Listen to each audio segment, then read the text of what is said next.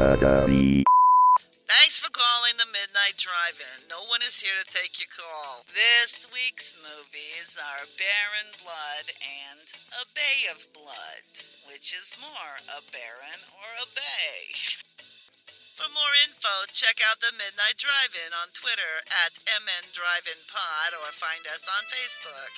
If you want to email us, send it to themidnightdrivein@gmail.com. Remember, no outside food or drink.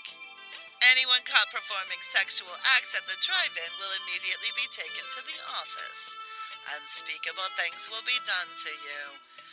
Thanks for calling.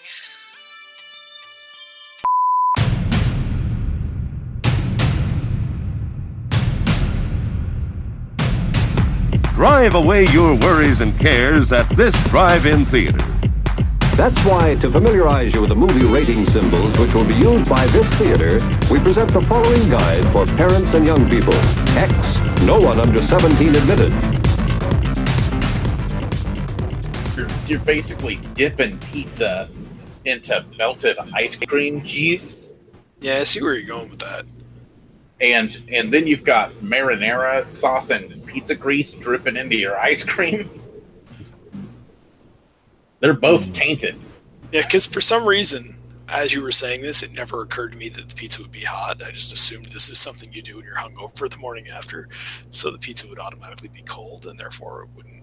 The two wouldn't mix as much. But when you say it like that, I think I agree with you. It's not a good idea. So I finally agree on something.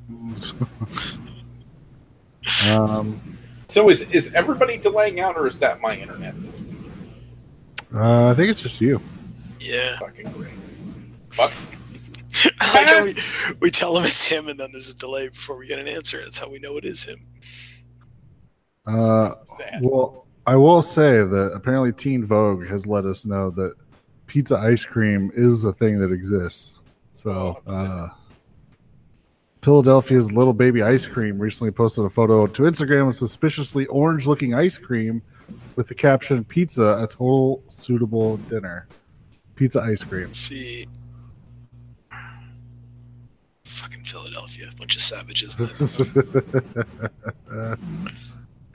Little Babies also sells flavors including grape nuts, and Earl Grey Sriracha. Right. Can you... message us the name and address of that location so we know never to go there. Fuck. I have had chocolate-covered bacon ice cream, and it was vile.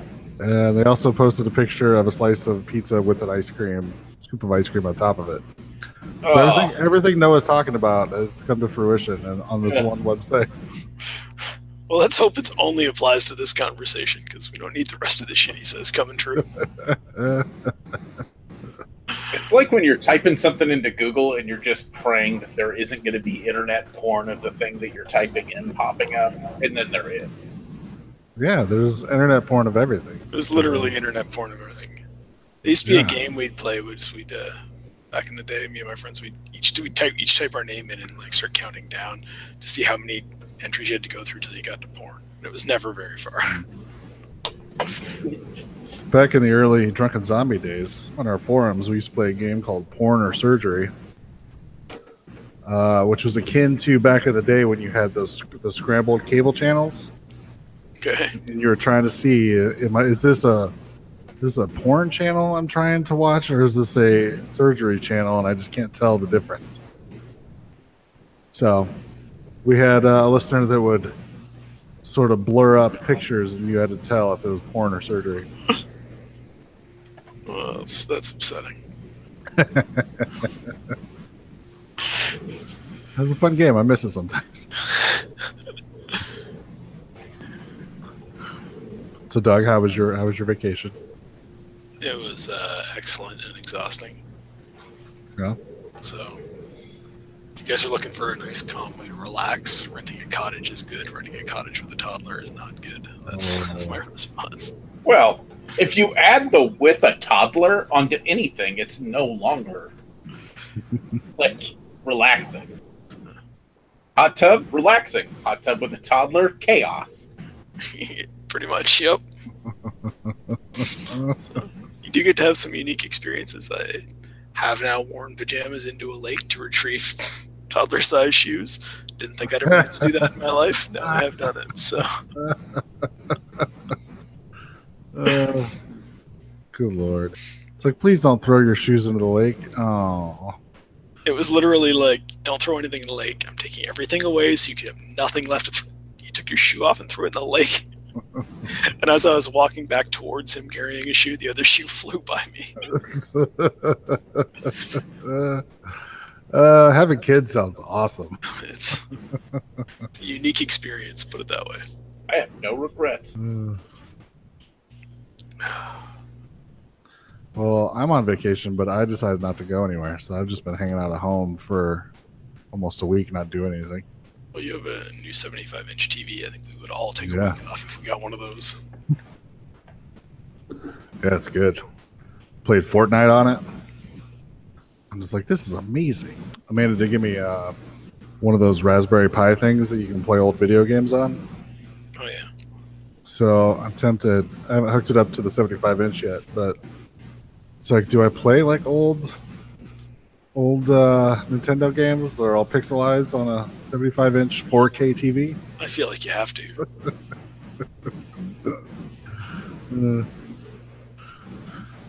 I was sad though. My friend Wes gave me, because he has like, you know, a shit ton of video games on his computer. So he gave me a bunch of them. I'm disappointed that the horrible Back to the Future game was not on it, because I wanted to see what that looked like on a 75-inch TV, but... I suppose by definition it would look horrible. Probably. I have exactly 80 days until my vacation. What are you doing for your vacation? Going on a cruise, going to Honduras, and Mexico, and the Cayman Islands. No, see, that's too much. Plus it's a cruise ship. Your luck's not that great. It's going to be one of those ones where the bathrooms don't work and people are puking over the side. You're not allowed to come back ashore because they're worried some disease is going around the boat, so you're all isolated. I'm okay with all those things. I really need a vacation. Don't think I won't fucking take a poo in one of their swimming pools. Jesus Christ. Note to self, don't ever go on a cruise with Noah. No. Note to self, stop having banter and just go straight to discussing the movies. All right, well, Doug, why don't you tell us about Bay of Blood? Why don't I? Because it's a really complicated movie, and I don't always understand what's happening. That's why you get to do it, not me. Let's see. A Bay of Blood is... It opens with an old lady in a wheelchair being murdered, followed by the person who murdered her being murdered. We then cut away. A group of teens shows up. An entire Friday the 13th movie happens. Basically. Very rapidly. And then a whole bunch more people show up and everybody's killing everybody. Yeah, I would say a very Scooby-Doo-esque plot unfolds where someone's really trying to scare people away so they can open up a resort or something on the beach.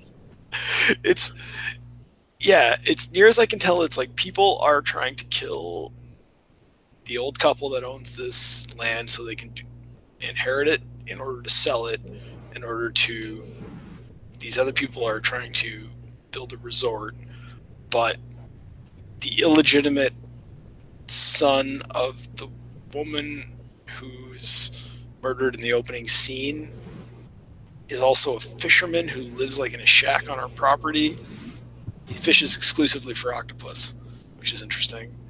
And he kills some of the people when he finds out that they killed his mom, but then there's people trying to kill him so that they will inherit the property instead of him. And there's a weird guy that just likes to play with bugs, and he doesn't kill anybody, but he just tries to call the cops once, so he's gone. Somebody takes him out. His wife's kind of a bitch too, so they cut her head off. Yeah, she had it coming. She's like the only character in the whole movie where I'm like, yeah, she had that coming. She was just annoying from the minute the movie started, so glad they killed her. I guess, given my complete lack of a plot description, did the movie make a lot of sense to you guys? Because it didn't to me. I think I followed it for the most part after like about the halfway point, but there is still one burning question, and that's why the fuck did they kill the teenagers? I took that as that she discovered that dead body, so then they had to kill her, and thus if they killed her, they had to kill all the other ones to cover up the discovery of said body. Okay.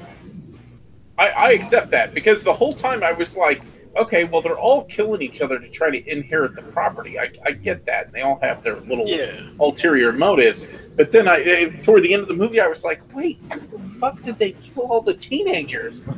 Especially the redhead who just wanted to swim naked. Yeah, it's because she found the body. That's interesting, because you guys put all this thought into it. And I researched, and that thing that they killed her with is called a bill hook, and that thing is awesome. I want to get one of those just to have in my house. I remember right, they're for like gutting big things, right? No, it's like a gardening tool for chopping your way through vines and stuff, I think. All right.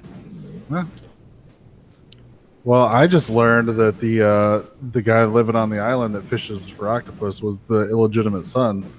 So that's how confusing I thought it was. I got that from Wikipedia, I won't lie. When I was looking up bill hooks, I had read the plot description of the movie. Huh. Yeah. Yeah, it's a weird, like I posted I was watching it and somebody commented like, oh man, that movie's all over the place. And I was like, you are correct. Like, I think everything ends up making sense. Mm-hmm. I think part of the problem is it's like this old Italian dubbed movie, which are inherently hard to follow because the dubbing is never done that well. And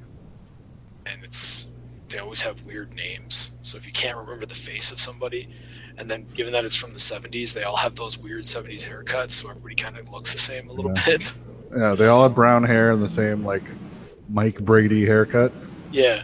So it becomes difficult to know who's who. Like, you can always tell the women, because the women are all like, they make sure there's usually like 3 or 4 women in each of these movies, and they're always like, they fit a different stereotype of women, so because it's easier to exploit them that way.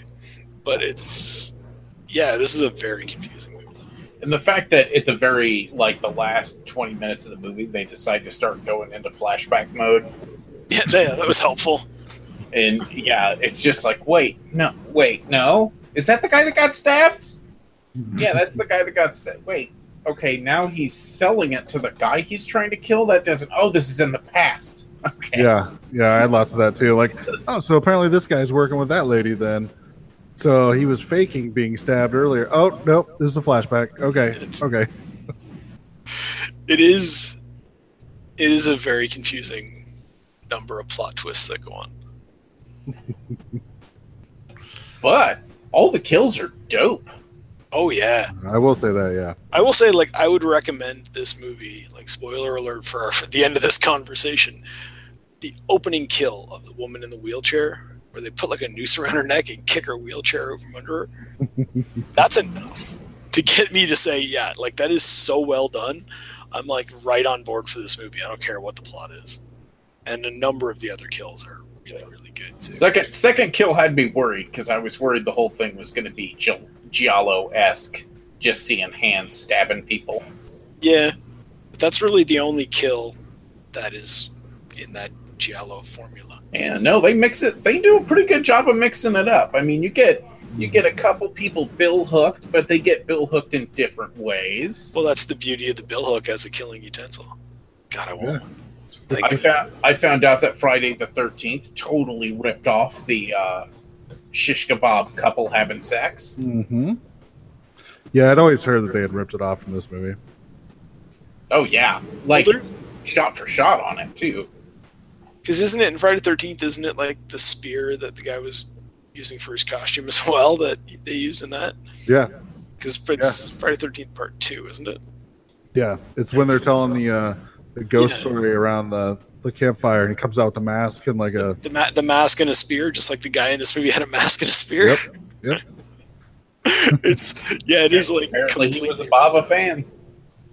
So, there's like, I don't know, I wasn't going to get into it this early in the conversation, but there's like a lot of influence that this movie has on the Friday the 13th series.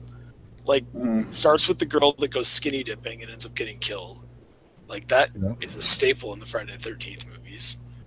You see, like, the bill hook to that guy's face is very similar to the axe to the girl's face in part one. Yeah. Or the machete to the face of the guy in the wheelchair in part two. Yeah. Yep. You've got, like, and then you've got all these shots, like, you've got all these shots of, like, the establishing shots of the bay that with this, like, serene music playing, and they sort of use them as, like, act breaks in this movie.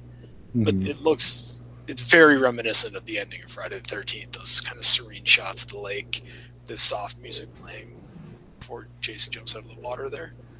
Yeah. And then even the killer even leaves all the bodies to be found by other people in this movie, like, all, like, he puts them all in, like, a bathroom together, like, so that other people can even though there's 20 killers. yeah, only one of the killers does that. It's the one that killed the teenagers, which was the fisherman guy? No, the old guy with the necklace. Oh. We don't even know. No, it is. I'm telling you, it's the old guy with the necklace. Remember, because they find him. She finds the bodies in his house.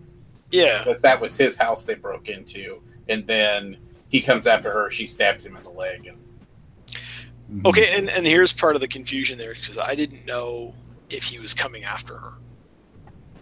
And maybe I don't know if that's the acting or the way it was shot or what, but when he was, like, coming towards her, I'm like, is he trying to kill her, or did he come home and find somebody in his house, and now he sees a bunch of bodies, and he's scared too, and then she stabs him, like, through the door? And that's when I stopped thinking about it. I'm like, that's kind of neat. She stabbed him right through the door like that. Yeah. Yeah, like we said, the kills are good. The story's so fucking all over the place. I was pleasantly surprised, in addition to, like, the kind of inventiveness of the killing. You know, it's not all the same thing. It's got a good body count, and for an Italian movie, it's got realistic gore and blood-colored blood. Yeah. Mm-hmm. Very unusual for the movies of this era.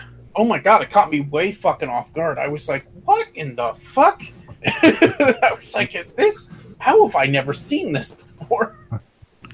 You know what was really cool? My favorite shot of the whole movie was when the bill hook goes into the one guy's face, and he goes down, and then we get to watch him pull it out, and you just see the face with the big slit down the front. That was really good. Yeah, that was awesome. Yeah, I was like... the Gorehound, like, slasher fan in me was loving this movie on that level. Like I say, the plot. And at that point in the movie, like, throughout the point where the teenagers show up for no reason and get killed off for no reason, I'm just in slasher mode. I don't care why they're being killed off. And when all the weird plot twists happen after, it's like, oh, well. Yeah, I definitely stopped trying to pay attention to any sort of plot logic for anything. And I was like, well... people get killed. Let's just watch for that. That's fine.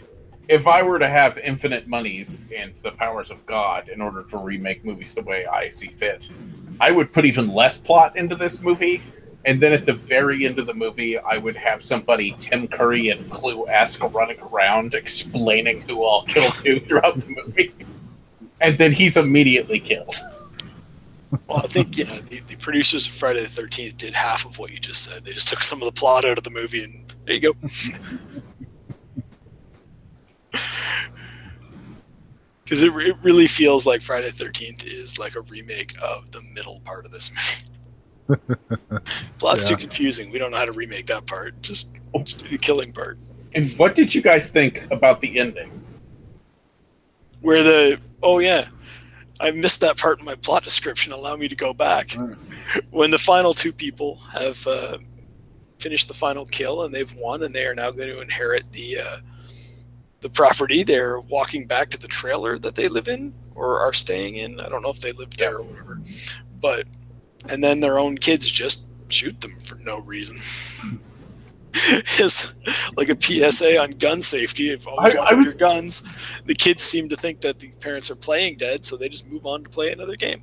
Yeah, I was gonna say that's. I think that's the best part, because the best part is they're like, "Mommy and Daddy, bang!" and they both die, and you're like, "Wait, are they gonna infer that the little kids are now plotting to take the fucking thing?" I wish. I was like, "Is this gonna end with some kind of fucking crazy Damien Omen twist at the end?" I was not seeing, and I was like, "Oh nope, they were just playing with the gun. They're just fucking dumb little kids."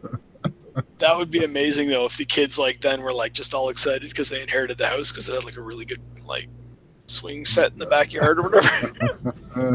We're gonna be rich, man. Yeah, that is an out of nowhere twist that makes less sense than the rest of the movie, but was surprisingly easier to understand because there were so few characters left that it was easy to follow. I would say it makes Italian sense. Because Italian movies tend to just fucking end at some point. And I was like, oh shit, these two are going to get away with it. I was like, that's a nice, neat, and tidy end for an Italian movie. Mommy and Daddy, bang! Oh, no, there it is. There's the weird fucking movie over moment. Yeah, I just sat there going, wait, did this just fucking happen? This whole movie was pointless now because the kids are just like, bang, and then parents are dead. Let's go play at the bay, and they just run off. Credits roll. I'm just like, what the fuck just happened? Yeah, I'd seen this before, only once I think, but I was like, I rewound it. I'm like, I don't remember this movie having killer kids in it, but no, that's what happened. Yeah. And two kids that just popped up out of nowhere. Yeah, I think they had one scene earlier in the movie where the parents were like, "We have to go kill all your relatives." So we'll don't worry, they're sleeping, and then they immediately get up and look out the window, like real children. Of course. Yeah. But 9.5 out of 10 stars. It loses a half a star just because the plot cannot be followed. And it's one of those weird things where I'm pretty sure the plot makes sense, but I don't know how to tell you what the plot is because I'm just like, it's so convoluted. But I think if you follow it through, you'll find it's all explained within the movie. You would just have to sit there with a pen and paper and write down everybody's name and their relationships, and then erase the line when they announce that relationship isn't actually what you thought it was. And then you write down the one guy's a fisherman, but then he only catches octopuses, so you have to find out, is that really a fisherman? Does that count as fishing, or is there a different name for that? It's all very confusing. So what subgenre would you guys call, is this a slasher? Because doesn't a slasher by definition have one killer? Yeah, it's not a slasher because a slasher is not this convoluted. I don't think it, and it's way before the slasher genre even really existed too. It's 71 or 72. Mm-hmm. So I mean, even Black Christmas was 2 years after this. Proto slasher, pre slasher.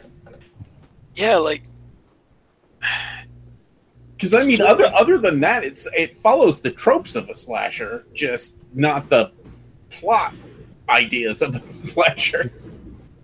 Because I mean, at this time in Italy, most of the movies that had big exploitative kills like this one does would be called giallo, but this certainly doesn't fit that. Mm-hmm. Geez, I don't know. Yeah, it's fucking Italian battle royale. I don't know how to I don't know how to describe this movie. There's no. I can't think of maybe a movie like Very, Very Bad Things or something like that is kind of a relative line to the idea of the plot where something is initiated and then just everybody slowly fucking stabs each other to death. Yeah, I don't know what you call movies like that where one little thing goes wrong and it eventually just skyrockets until everything is all fucked up. But it's that. Whatever that's called. I'm just saying this movie skyrocketed on my list. This is up there. If somebody made me make a list of favorite horror movies, I have to put this on there now because, man, it's a lot of kills and they're all good. Yeah, I love me a movie with a lot of bodies.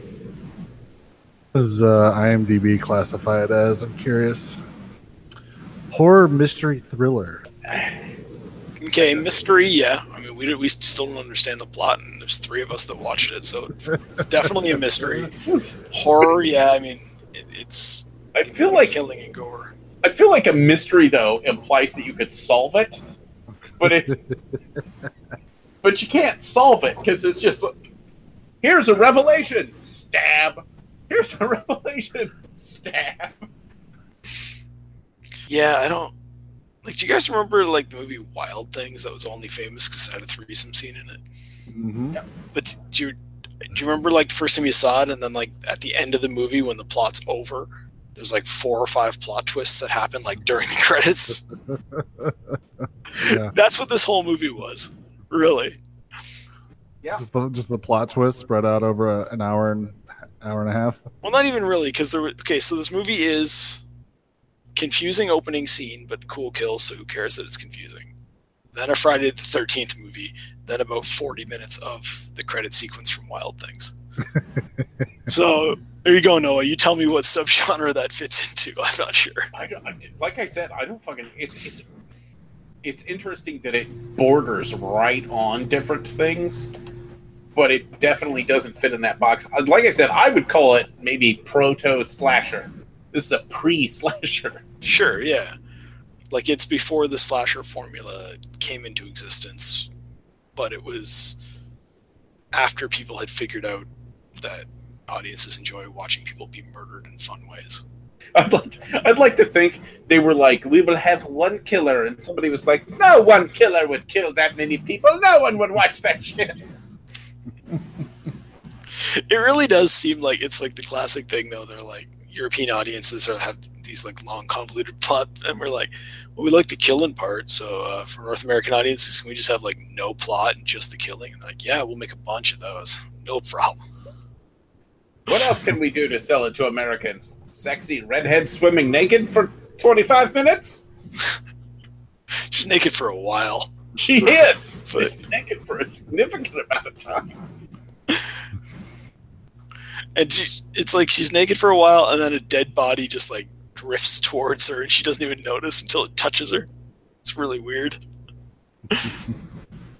Her death is really good, too, because she gets, like, she gets Bill hooked, too, but, yeah. it pulls on her neck, and I don't know how they did that effect, but it's real cool looking. Yeah, so for people who don't know what a bill hook is, it's like a machete, but it's got, like, a sickle-like hook on the end of it. So you can use it for like grabbing on with the hook or just swinging as a traditional knife. Mm-hmm. I'll find a good picture of a bill hook and put it on the official Midnight Drive-In Instagram so everyone can see it. Yeah, so it means you gotta go follow to know what we're talking about. You can't Google it yourself. No, you can't Google it. If you Google it yourself, you'll never find anything. It's impossible to get information that way. So here's something that may help clear up why this movie has no plot. So in the trivia, it says Federico Fellini once commented that he worked on writing a horror film for an acquaintance who gave him a script with numerous depictions of murders, but not one thread of a story connecting them. Many believe it was Mario Bava he was referring to, in particular this movie. After a month of having all of his ideas rejected, he told the filmmaker to shoot the script and figure out the story later. He stated this might have been the best advice he ever gave another filmmaker. 10 stars.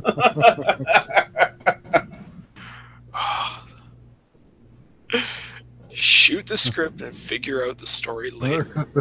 That makes me happy. People at the Alvarez Film Festival awarded the film the Best Makeup and Special Effects Award. I'd agree with. I agree with that wholeheartedly. The effects in this movie are really good, especially for the era. Mm. Yeah. Yeah, the decapitation got some like straight up spine sticking out there. It's pretty good. Yeah, I think the what the fuck is that thing called, Doug? I think that yeah, the hook thing to the face was probably my favorite one. It was really well executed, and like I say, when he stops to pull it back out, and you get that kind of close-up of the face with the big slit down the middle of it, mm-hmm. that is yeah, that's probably my favorite moment of the film too. I guess it's there's so many good ones. It's always great when you can linger on a special effect like that with the camera, and it doesn't lose anything. Yeah. Right. So, any other favorite parts about the movie?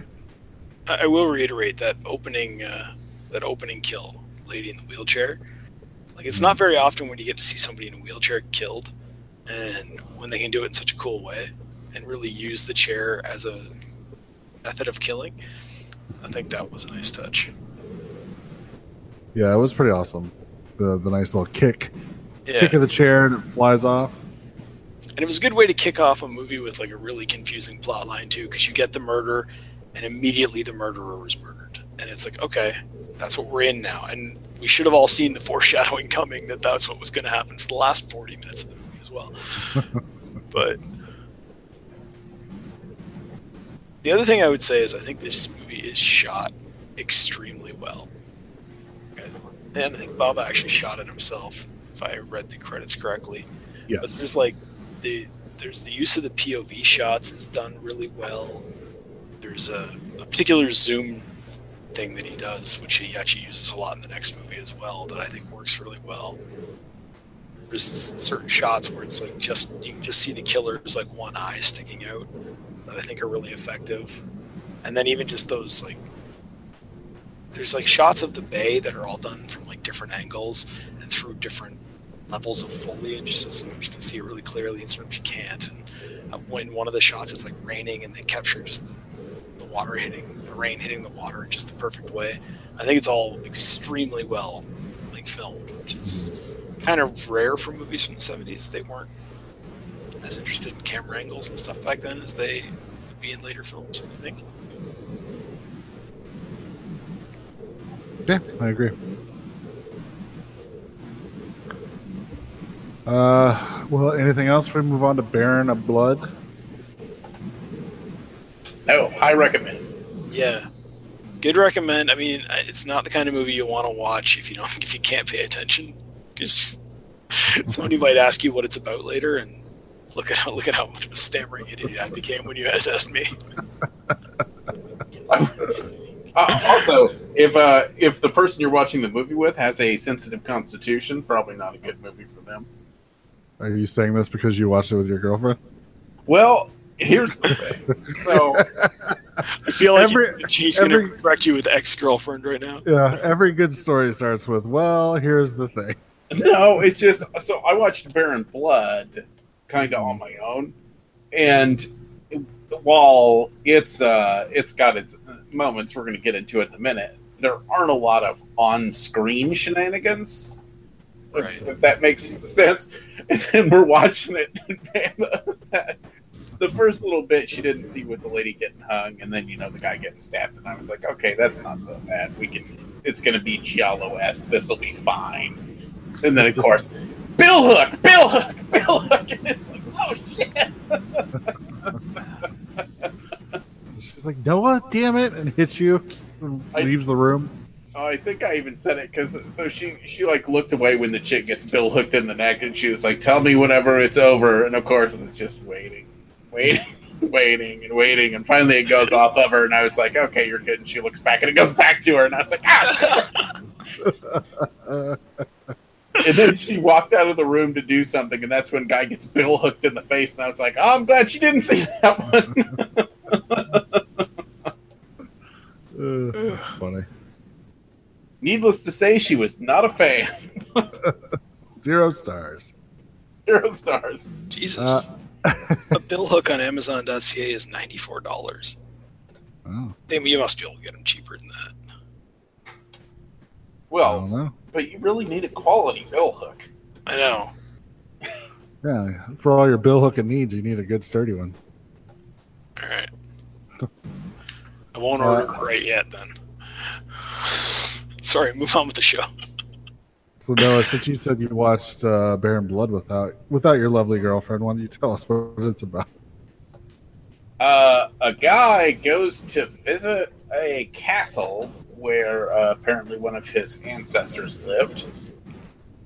He brings with him a...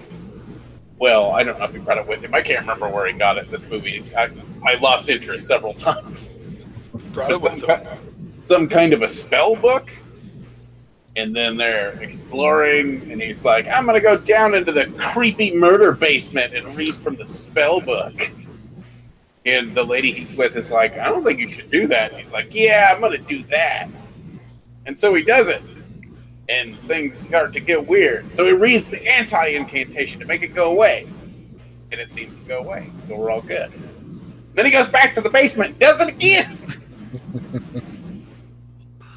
This time, bringing his ancestor back from the dead, who apparently is a torturous, douchey nutbag, who then proceeds to murder people in various ways.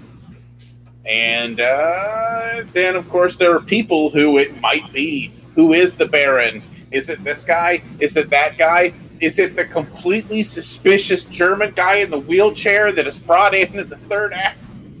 Like, that blatantly has interest in the castle? Could it possibly be him? It is! I like to think the filmmakers have enough respect for the audience that they did not believe that we would buy into any of the red herrings. They knew damn well that we would know it was him the whole time. Confrontation. You left out the witch.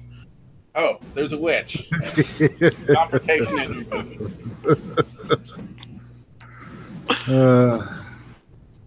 Yeah, that's about where I'm at, too. See, you guys do not enjoy this movie nearly as much as I do. I really like this one. And I was nervous going in because this is like a childhood favorite of mine. When I was a little kid, I watched this a lot. And probably when I was like too young to be watching it. And I remember it being like really scary at the time. And so I was kind of nervous with the rewatch. But I actually found the movie to be pretty effective. Not scary like it was when I was a kid. But I thought a lot of the moments were good. I thought the effects were good. Thought, you know, okay, the plot line is a guy reads an incantation and brings his murderous ancestor back to life, but as far as plots go, that makes as much sense as anything for a movie. Yeah. I think part of the thing that lost me is whenever he, you know, brings it back, he comes out and he's all mush-faced. Yeah. You know what I'm talking about? And I'm like, yeah, mush-faced maniac. I can get down with mush-faced maniac. Mush-faced pilgrim-looking maniac, too, which I thought was going to be awesome. Yeah, that's all right. But then, of course, he goes to the plastic surgeon guy who fixes him, and then you're like, huh. No bueno. I wanted mush-faced guy killing people, not some random guy. Yeah, whenever the Baron was running around in his pilgrim outfit killing people, I was all about it. Then they do all this other stuff that I about fell asleep during multiple times. Yeah, there's a big lull. Because, like, the beginning of the movie takes off real fucking slow. And then, like, right after the Baron shows up, there's a lot of, like, action and a lot of people die, like, real fast. And then it slows way back down and kind of drags until the end of the movie. Well, yeah, there's a whole section of the movie where the rest of the people are figuring out who the Baron is, even though it's obvious to the audience. And they're trying to convince the police to get involved at one point, which is sort of hilarious because, like, yeah, we brought the old Baron back to life, and the cops are like, all right, have a nice day. You know, yes, there is that whole middle part. They go visit that medium, and she explains to them what's going on, stuff like that. Yeah. I gotta say, I don't know, this movie had a certain charm to it that I enjoy. I thought some of the creepier moments were effectively creepy. There was something about the old guy in the wheelchair that I find him off-putting and upsetting, and I feel like if I was in a room with him, I would want to leave that room. And that made him perfect for the role. Is it because he's German? It's probably there's probably a connection between him being German and me feeling that way about him. Yes. Are you a German racist? Not directly, but I don't know. And I mean, a lot of it is the way it was shot. Like there was a lot of that zoom function used when he would talk, and it would zoom in on his face, and his voice was definitely creepy. So I'm kind of surprised how dismissive you guys are of this film. Not exactly dismissive. I think that it's the laggy bits kind of mess it, especially since I was watching it whenever I was tired, and it was real hard to stay engaged. I don't think it's a bad movie, and I think that if I was more awake, I might have been more entertained by it. Yeah, it's definitely a slower paced film than Bay of Blood. There's a lot fewer deaths. The deaths are not as creative. They're not really on screen deaths. They tend to be the kind of off screen, more giallo-esque actually in some ways. And they, but then you get to see the guy, like when they all go back and he's got the bodies hung on the castle. It's like a stand up and cheer moment for me. I'm like, that's awesome. He's a murderer who's displaying his bodies for everybody's, but he's claiming that he's put fake bodies up there. I'm like, good for him. That's good for him. And I love it. I liked the scene a lot at the end when they are in the they're in the torture chamber. We don't see a lot of actual torture. We kind of see them go from him knocking them all unconscious to they all wake up in the torture chamber, having clearly been tortured for a while already. But I thought that was like a genuinely kind of creepy moment, and I like that they all were just looking there, looking like they were like, "Fuck, what are we gonna do now?" And then they have the magic ending, which is a little weird but fun to watch, where she drops her amulet on a dead body, so all the dead bodies come back and kill the murderer, which is a unique way to end your film. You were mentioning it with the last one. It's like these Italian movies just have these fucking moments. Yep. Movies over. Yeah, they were like, it's literally like all our main characters are being tortured, and she dropped her amulet, which, by the way, I think that amulet just got dropped halfway in the movie. They're just like, and she has an amulet. and then it just drops in the body. All the corpses come back. But I think it was really cool to watch all those corpses come back to life and storm the torture chamber, and as we see them pinning the Baron up into his own torture instruments as the heroes run out. I like it quite a bit. Well, good for you. Oh, God damn it. Imagine if the Baron had a look. I would say I'm glad I watched him in the order that I did, because I probably would have been more disappointed with Baron Blood if I had watched Bay of Blood first. See, that's what I did. They're extremely different movies, which is interesting because they're both directed by the same guy at around the same time. But yeah, like Baron Blood isn't all about on-screen kills. It has actual like people who are like, you can follow the plot. It's much simpler, even though it's not as simple as like maybe we're making it sound. There is like an investigative element to it, but it's a very, very different movie. It relies much more heavily on atmosphere and I guess just more just there to entertain. There's no exploitation element to it the way there is with Bay of Blood. Where it's like, got the big make you cheer kind of kills. Yeah. You guys don't give a shit about anything I'm saying. Why'd you make us watch this movie, Doug? That's all I want to know. That's fine. I was excited to see. Now you know what it feels like to bat 50%, Doug. I'm disagreeing wholeheartedly. I thoroughly enjoyed both of the movies. They're very different, which is good because I think that's a compliment to the filmmaker. I'm gonna try to watch more Bava. I should have watched more Bava before now. I'm totally up for watching more. The Mario Bava cameo in Dr. Goldfoot and the Curl Bombs. Just putting that out there. I'm gonna watch more stuff that Mario Bava directed. That's the point I was trying to make. I was happy to see there was like a big old gothic castle in it. I thought that was awesome. Oh, the castle was real cool. Yeah, the set was really neat. I don't know where they filmed it, but like the concept is that they're restoring the old castle, and by the end it's fully restored and looks like a traditional gothic castle, even though all the people are dressed like modern times, and I really like that. I did think the torture chamber in the bottom of the castle was very Poism-esque. Talking about? Yeah. Very Pit in the Pendulum. Yeah. Yeah. I think that's, it's, there's a built-in assumption that if there's a castle, there's a torture chamber underneath it. I don't know how true that is. And we live in North America where there aren't exactly a lot of old-timey castles. So it's hard for us to go check. But certainly every castle I've ever gone to the basement, I've had a torture chamber down there. You've gone to a lot of castles? Lots of torture chambers? No. I think I went to one and it was a museum, and they probably set that up just for the tourists, but whatever. So. Well, anything else before we move on? No, you guys suck at reviewing movies. You got to learn what's not. Not at both of them. I like this movie more. I'd recommend it to people who are into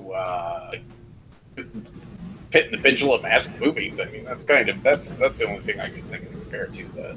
The aesthetics are similar, body count similar, the kind of slow, drifty from place to place is similar. All right, you just convinced me I should go watch The Pit and the Pendulum. Have you never seen Pit and the Pendulum?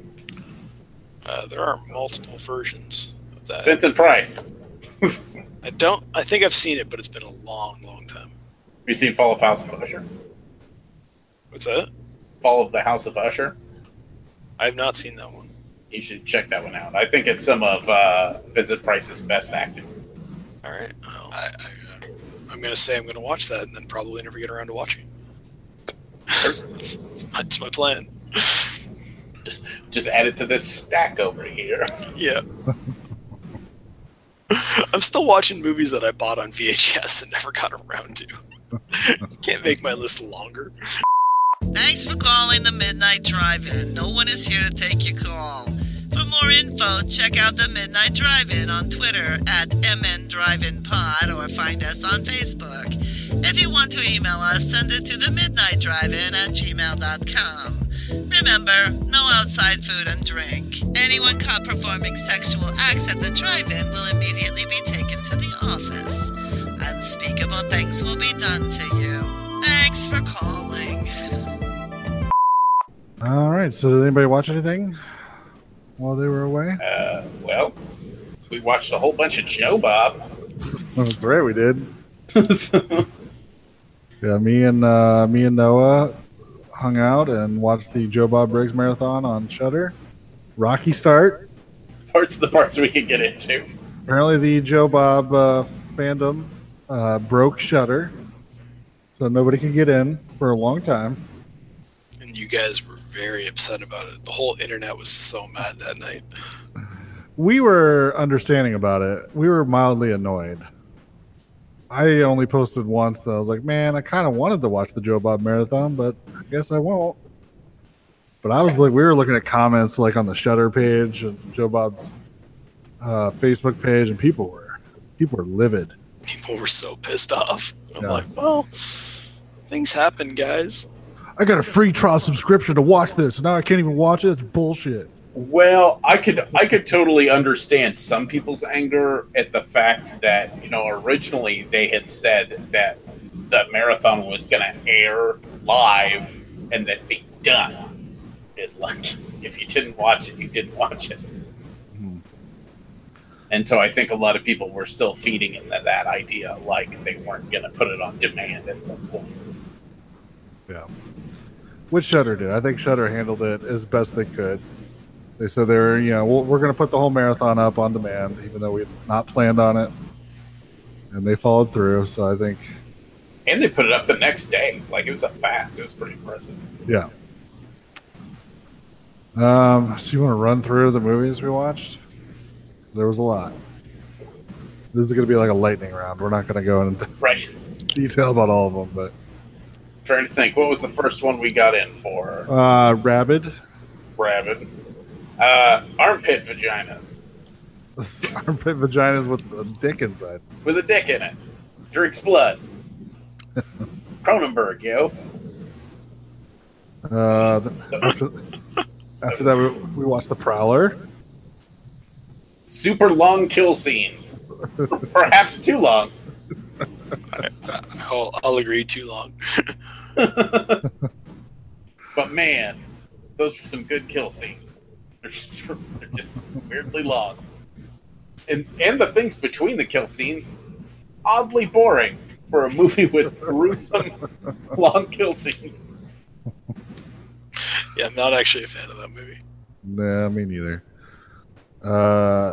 Then I think it was the next day. We caught the end of Basket Case. Yeah. That's legit. Basket Case is amazing. And then after that was Reanimator. Also, of course, it's amazing. Then after that was Demons, which we've already reviewed on the show, so we don't need to do it. And then probably the most well-known movie of the entire marathon, he did Hellraiser, which was fun. Exciting. It was exciting to see Joe Bob do such a fucking mainstream. It's a little odd. Yeah. And then he finished the night off, or the whole marathon off, with Pieces, which I did not really watch, but thought that was a pretty good movie to sort of end the whole marathon with. That is the only one I have not caught up on yet. I'm looking forward to see what his last rant was, because, man, his rants were all really good. Yeah, he randomly would just go on a rant about people being on their phones all the time, yelling about how Trump is not causing a dystopian world because that's not what the word dystopian means. I love that that's his argument. He talks about all the bad shit that's going on. He's like, but that's not dystopia. He's correct. Dystopia is coming. It's not here yet. Well, his argument is that dystopia requires a mastermind behind the scenes manipulating all this stuff, and that Trump is not a mastermind. No, Putin's the mastermind. Oh, sorry, am I not supposed to say that? No, that's completely true. Yeah, but yeah, it was entertaining. It was good. I never really watched the original MonsterVision when it was on. So it was fun to kind of sit down and watch Joe Bob do his thing, since I had never really got that far into it before. I watched MonsterVision was it when it was on TNT, right? Yeah. Yeah. See, I watched it while it was on TNT. I was too young to watch it whenever it was on Movie Channel, which I can't even remember what the fuck the show was called. Yeah, me neither. I think it was just called Joe Bob's Drive-In or something like that. Yeah, but yeah, it was awesome to kind of just see him do his thing. I'm kind of bummed that he says this is the last time he's doing it. I thought for sure Shudder would back up a dump truck full of money saying, look at what you did to our servers. Please come do it all the time. I don't know. Brought in a porn star as the mail girl. As you do. Yeah, it's... seems appropriate. Diana Prince, for those of you who are super into porn, but haven't watched the Joe Bob Marathon yet. For those of you who are super into porn, feel free to be mad at Brian and I because we had to kibosh a series of show ideas that were porn-based that no one came up with. It won't let me do the Winnie Orski porn parody. Not fair. And in your hate mail. Please do. I think that'd be hilarious. The hills have thighs, for God's sakes. Maybe Noah can start his own little side podcast where he reviews porn parodies of the movies we discuss on the show. Oh, that'd be brilliant. I could just do Winnie Orski porn parodies. Have you looked at his fucking IMDb? It's so long. There's so many fucking movies. Oh, yeah. I don't think by the time you watched it, too, he probably makes like 12 more. So. That's what I'm saying. I could never catch up. Yeah. Yeah, you should watch the documentary Papadopoulos, which is all about him. Papadopoulos. Yep. It was him trying to make a feature-length movie in 3 days. Nice. And so it's, I don't remember. I think it's Bear Wench Project or something that he shot. I don't remember. But it's kind of sad because everybody talks about how he was like Roger Corman's protege and how he was expected to go on to do big things, and then he basically just stopped caring and just makes all these porn parodies all the time. I mean, if you're going to get a bunch of money to do that, why wouldn't you just fucking do that? And if you follow him on Facebook, he clearly fucking enjoys himself. Oh yeah, he's happy with who he is.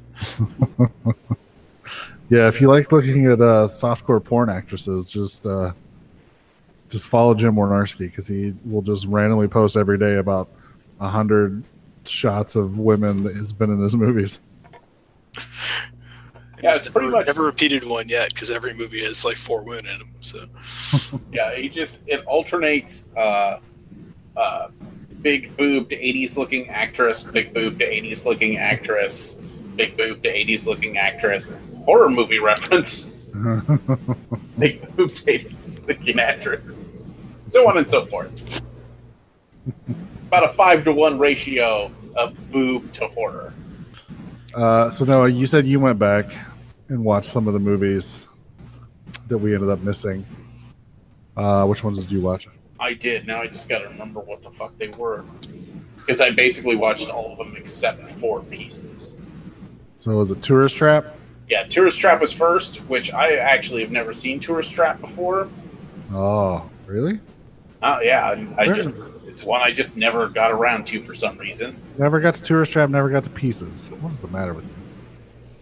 Well, no, I've seen Pieces. I just didn't watch the Joe Bob commentary for Pieces. Still. But, yeah, I don't know, Tourist Trap's pretty fucking awesome. I'd always kind of, like, kept it on the back burner because it doesn't have a very good reputation. Should have asked. I always thought Tourist Trap was pretty awesome. Yeah, although, I'll tell you what, I never realized it was a 1979 movie, which, it fucks it. I mean, it fucks any movie. You can't have made a movie in 1979 and not had it been one of the best fucking movies of all time. And for those of you at home that are like, what is he fucking talking about? Type in movies 1979 into Google and see what pops up. It's fucking crazy. That year was ridiculous. It was like every fucking movie was some huge fucking hit. But I liked it. It's Waxworks with telekinesis into it. I get down with that. Stephen King said one of what he considers one of the scariest movie moments of all time is in that movie. Really? It's when he's covering that girl's head in cement or plaster or whatever the fuck it is. Oh yeah, that is pretty intense. And he's like describing it. He's like, "You won't even suffocate. Your heart will explode." Yep. Yeah. Yeah, it's good stuff. And then, what was on after that? Tourist Trap, and then... I don't know. We missed, like, whatever the next one was after that. Oh, the Joe Bob. And then it was Sleepaway Camp. Yeah, Sleepaway Camp. Which, of course, I was going to rewatch Sleepaway Camp, because it's Sleepaway Camp. Because Noah can't wait to see that dick at the end. I just love the kills in that movie. Man, they're so fucking good. No, they are. I do enjoy the first Sleepaway Camp. I think the dick at the end both like catapulted Sleepaway Camp like higher than it should have went, and somehow kept it lower than it should have went by. Well, it really being the only going mainstream. I don't think.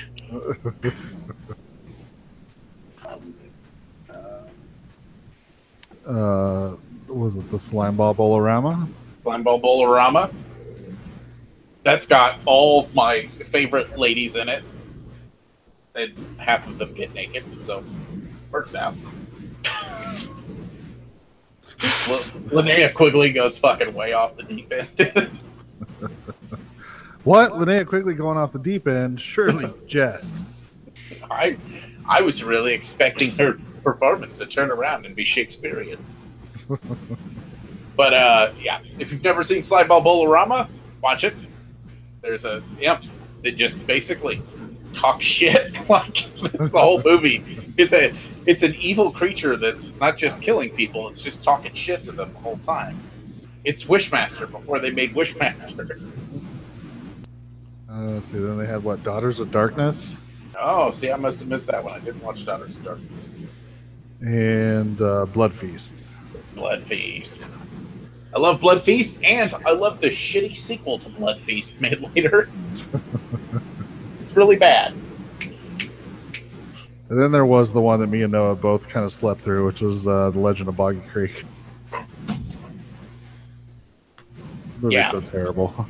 Man, it's so fucking slow.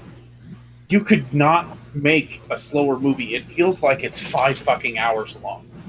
The only thing about Legend of Boggy Creek is if you grew up watching those like crappy like PBS nature documentaries when you were a kid, just because you liked looking like when you were really young, like when you just liked looking at animals on the TV, mm-hmm. and then you watch it and it's like it feels exactly like one of those. Now I could never sit through one of those either, but do that, but make it about a cool like Sasquatchy thing.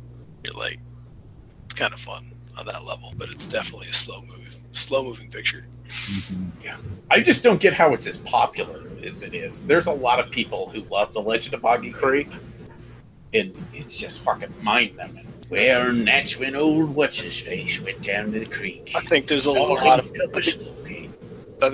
of people like me who grew up on those old nature documentaries because it's kind of all you were allowed to watch at some point in your life, and therefore when you see that someone take that and make it into like a horror movie, it's very appealing.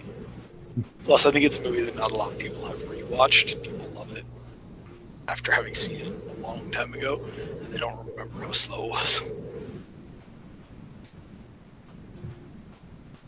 Yeah, it was pretty slow.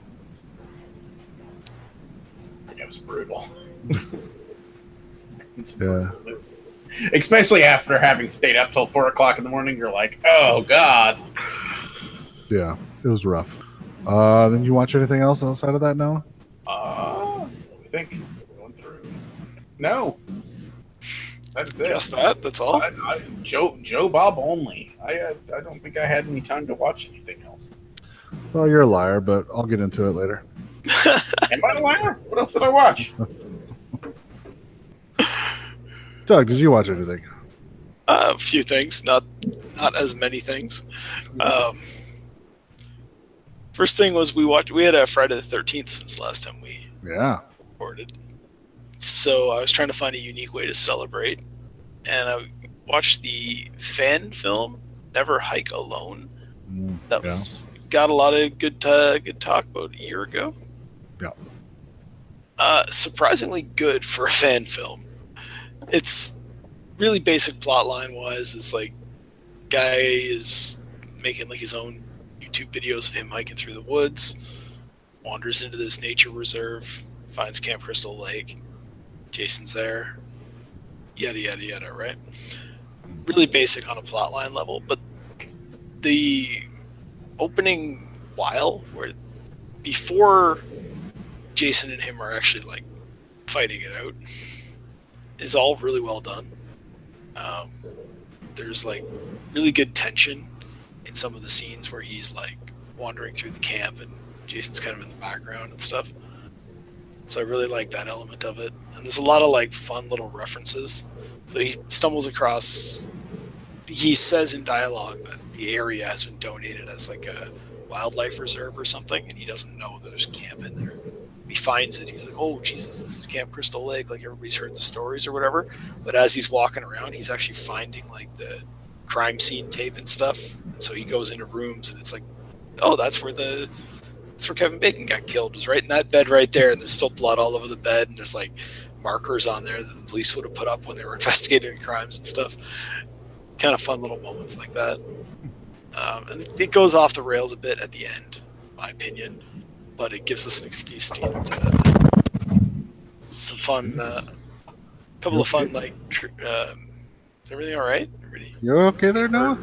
The cat was up in the window, And I don't know what just happened, but it just flipped fucking shit and crashing through the curtain right next to the microphone. There is a storm going on. I'm guessing it was staring out the window and saw lightning fucking shit itself. So. Fuck this shit. Yeah. Yeah, it was pretty crazy.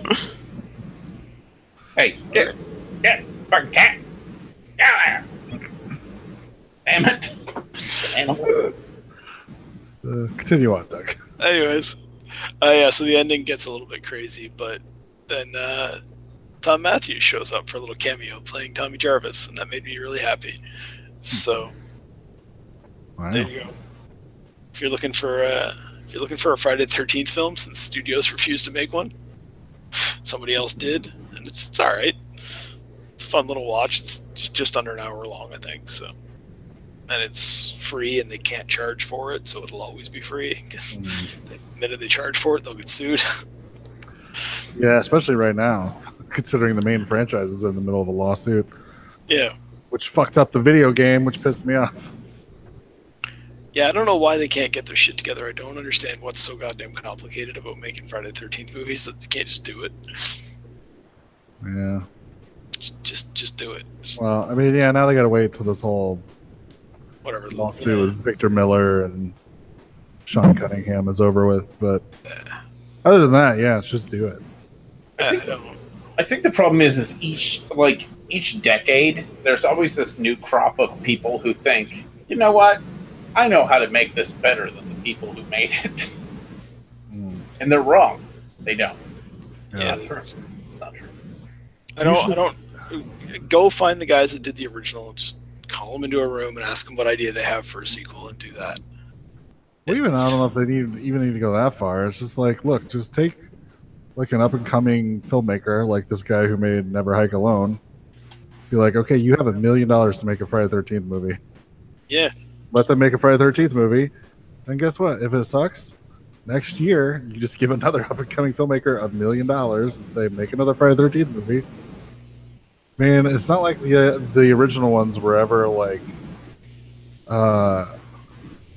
critically like applauded or anything when they originally came out. No, I don't understand why it's so hard to get movies made on a small budget. Like, it should be, yeah. If you can, whoever owns the rights to Friday the 13th, you know, it doesn't have to be $1 million to an upcoming filmmaker. It can be $5 million to a guy who's made one other movie before. So that you know a little bit more of what you're getting or whatever. Yeah. Or you know, $5 million to the Soska sisters and let them make Friday the 13th. Go for it, like whatever. I don't see why it's so complicated. I don't know if we can trust their judgment anymore. That may be true. You know what? Maybe if we hire them away from the fucking WWE. solid point. That might be the sticking point with them, but I don't know. Yeah, like this guy that made Never Hike Alone, like, you know, he cast himself as Jason. That probably wasn't the best move. But a lot of the, like I say, a lot of the tension and the shots and everything are really cool in the first half of the movie. If you had an actual proper stuntman playing Jason, if you had, you know, a little bit more money for effects and stuff, you had some people in there to come in and kind of, you know, reel this guy in as necessary and also give him what he needs when he has ideas. Why not take a shot? It's got to be better than nothing they've put out. Yeah. So. Yeah. Cause I mean, like $1 million, $5 million, like, you know, somewhere in that range, that's easy to write off for a studio like Paramount. Yeah. I don't understand what the problem is. It's, you know, but it's, Hollywood's a weird thing because it seems like it's easier for them to get greenlit, these like $300 million, you know, big budget action movies that are like going to bankrupt the entire studio if they don't make it. Like, they can get 5 of those made a year. But, you know, you hear about all these like directors who have like these ideas that they could make for $10 million and nobody will finance that. And I'm like, I don't understand. Like, it's not hard for studios to make that kind of money back just by getting something and tossing it on DVD and dumping it to Netflix kind of thing. Yeah. But yeah, I know they feel like there's no middle ground anymore, and that's the kind of movies that suffer. Yeah, that's true too. I don't know. The studio system pisses me off. Anyways. So, yeah. The other thing I watched the entire second season of GLOW. Oh, yeah. So I was really happy with that. Have you guys seen it? You mentioned it last time, Brian. You watched it, I think. Marathoned it through it in 2 days. Yeah. Yeah. So I was really happy with it. The two things that stuck out to me the most was the first one was I love the way that they had like the wrestling storylines kind of interacting and having an impact on the personal lives of the wrestlers. Mm-hmm. So there was the one, it was like the welfare queen where she's like, her kid came and saw her wrestle and was kind of like, she was sort of embarrassed to be doing the thing she's doing in front of her actual like people that she actually knew. Mm-hmm. And obviously like Liberty Bell is the other one that there's a whole, her character is given a whole storyline that involves having her kid taken away. And meanwhile, she's kind of going through that in real life as well. Thought those were both handled really well. Mm-hmm. The other thing that I thought they did really well in the show is it's a female-centric show. It's on TV right now, so they have to tackle this whole Me Too thing. Mm-hmm. And I thought they did it really well.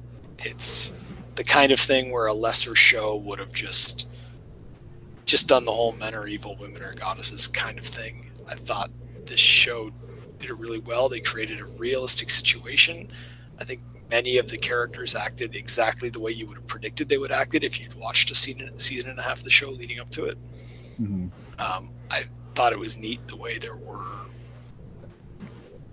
If you look at the overall situation, you look at how everyone reacted, there were men who did things that were terrible. There were women who said and did things that were terrible. There were men who did things that were good. There were women that did things that were good. It wasn't handled in like a made-for-TV movie of the week kind of way. It was handled in a more real way, where so like one of the characters is harassed and basically like it's implied that if she sleeps with this producer guy, the show is going to get picked up. Mm-hmm. And there are other female characters in the show who are on her case, like, well, why didn't you just do it? Like, we're all going to lose our jobs because you wouldn't do that. And it's like, that's a horrible, horrible thing to say. But I think it's realistic to, especially because this is set back in like the 80s, I think that that's true. You would get that reaction from some of those people. And some of them, the implication might be that, hey, they've done stuff like that to get this far, so why shouldn't you have to take the hit as well? And it's like, okay, that's a more in-depth look at that than most people are willing to take right now. So I thought it deserved credit for handling it as well as it did. Of everything, I loved Mark Maron's character's reaction in the show, where she's like, "We're getting canceled because he tried to sleep with me and I wouldn't do it." And he goes, "Really?" And she's like, "Yeah." And he goes, "Oh well, fuck that guy." He's like, "Fuck that guy and fuck this show. That's okay. I don't mind that we're getting canceled because some sleazebag wanted to fuck you." You know. Well, he actually has a line of dialogue too where he's like, I'm actually kind of relieved that it's because of something stupid like that and not because of something I did. He's like, which is, again, that's how that character should react. He's a very self-centered character.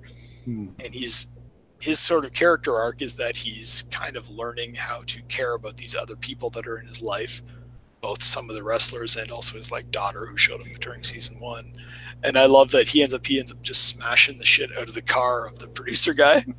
It's just because he doesn't know. Like, it's the way it's handled is I feel like that character doesn't know how to be like a supportive guy.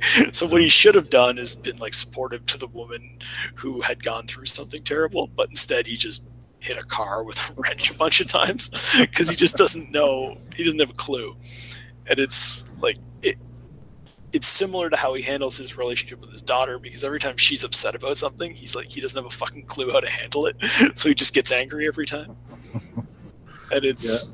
Yeah. I think I posted when I was watching it that I love his character. His whole thing is he's a character who acts like he doesn't care about anything, but he actually does like really care a lot. But he's also mentally preparing himself to bail on the whole thing if it starts getting dicey. Yeah, and that's true. That's true. This personal things. It's true with his wrestling thing, and you can see there's scenes in here where it's true with his past career as well, mm-hmm. Right? Yeah. I just think it's amazing how Mark Maron portrays that on screen.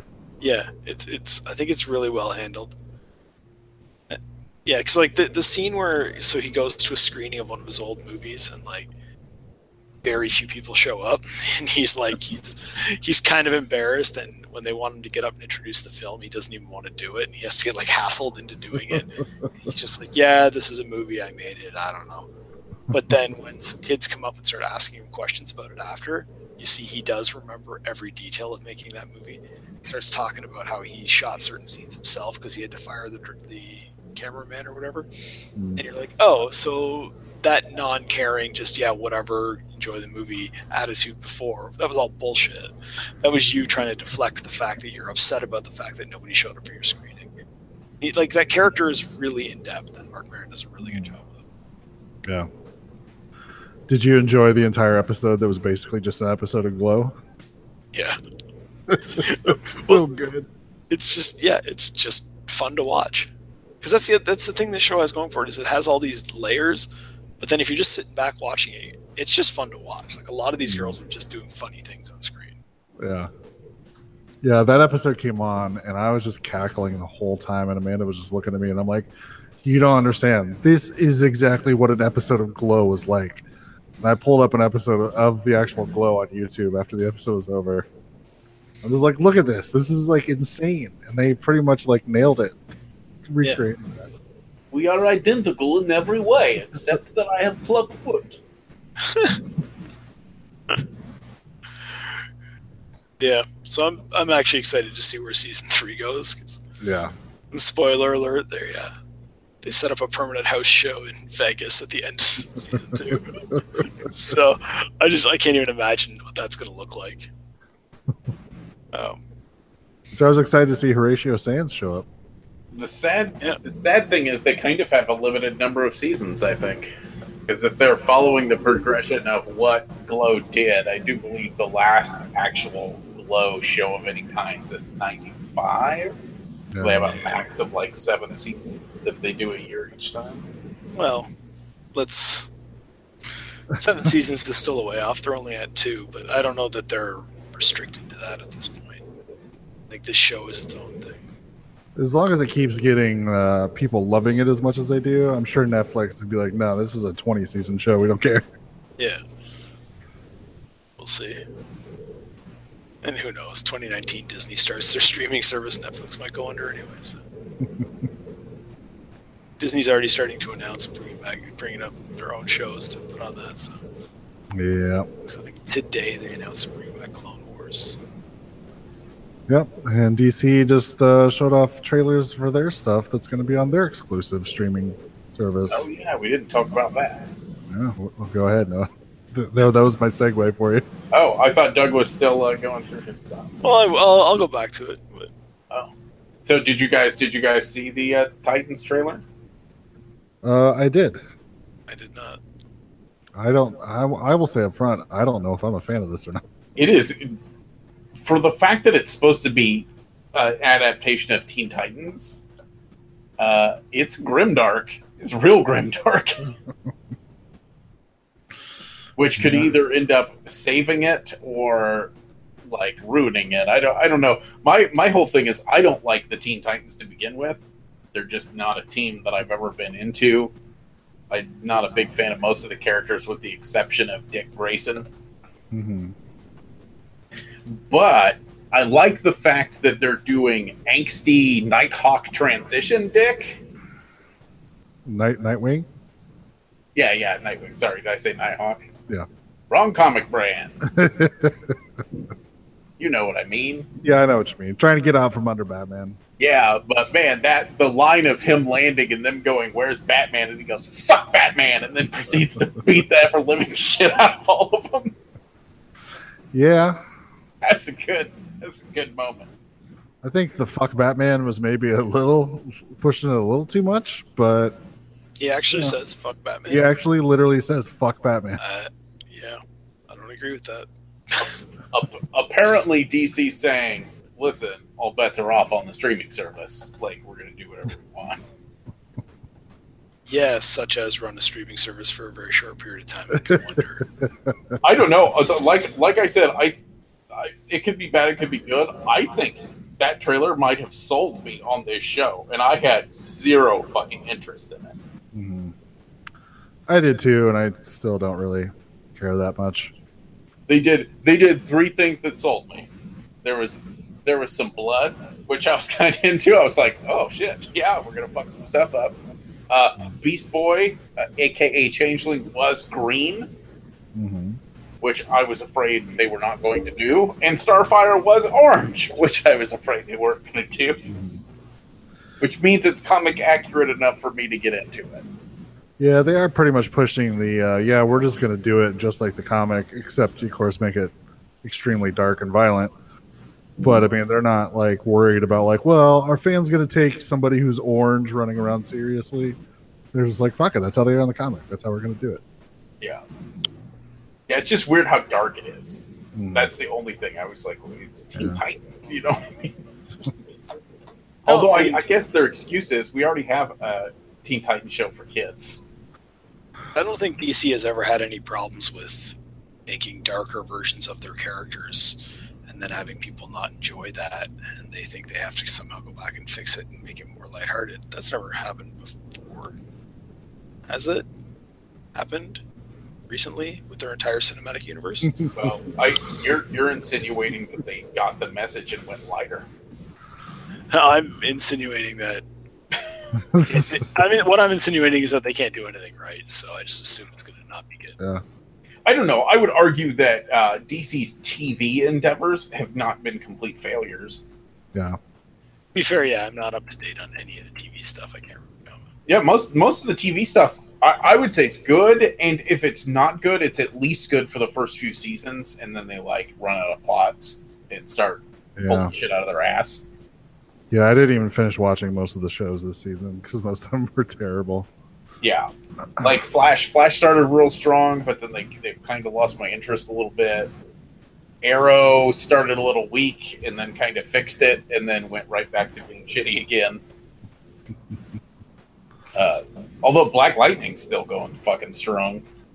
Yeah. Yeah, that's kind of... Legends of Tomorrow was sort of the winner for this round of the season of the shows. And I mean, they had Constantine on a couple times, so I mean, that definitely helped. Yeah. But, yeah. Is it next season he starts being a regular? He's going to be just on the show? That was rumored. I haven't heard anything definite yet. But yeah, then apparently they announced they're doing a Stargirl live-action series as well. That's interesting. I don't know what to think about that. Yeah. It's... I didn't read enough Stargirl to like hold a valid opinion on it. But I know Jeff Johns has like a hard on for her, which sounds really wrong now that I said it out loud. That's why they killed her dad. He's always had a real, I don't know, a big interest in the Stargirl character, along with Cyborg, which is why Cyborg has been shoehorned into like everything ever since he's sort of been in power. Cyborg. They need to stop it with fucking Cyborg. Yeah, I agree. So, I don't know. And then it's going to have a streaming service is also going to have like all the old Batman the Animated Series and like all that kind of stuff that we all know and love from. Oh, yeah, in a Swamp Thing TV series. Did you see that announcement? Oh, no. Yeah, Swamp Thing, live action TV series. But they already did that once, and that one was brilliant, right? Yeah. Yeah, better turn that fucking sarcasm off. I don't remember it being good at all. It didn't last very long. That's I remember it being about as good as the RoboCop TV series. I would say it was about as good as the second Swamp Thing movie. Speaking of Jim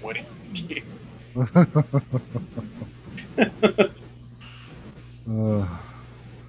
Which I didn't hate the second Swamp Thing movie. It was a little more ridiculous, but ridiculous is fine. I watched that. I also got the Aquaman trailer. Oh, do we? I haven't seen it yet. It's It doesn't look terrible, but it's a trailer. But well, but it's just as fucking. It's got Snyder fucking filter on it. Oh, that's bad. Like, they showed those great fucking pictures of like Mira's costume and stuff, and then you watch the trailer, and it fucking everything in the goddamn movie looks like it's gray or brown. There's like no fucking color. Motherfuckers. Just I don't get how they can't hear people going, okay, this specific thing is a big fucking problem, and them going, no, fuck you, we're doing it even worse this time.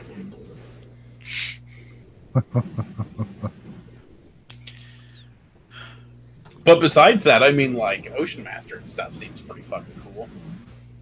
So yeah, I've been seeing some of the toys and stuff. They've been posting pictures of it. Looks like it could be pretty good.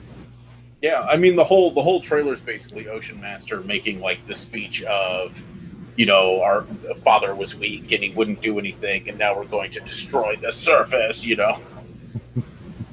All that kind of shit. You don't see Black Manta in the trailer, which I thought was surprising.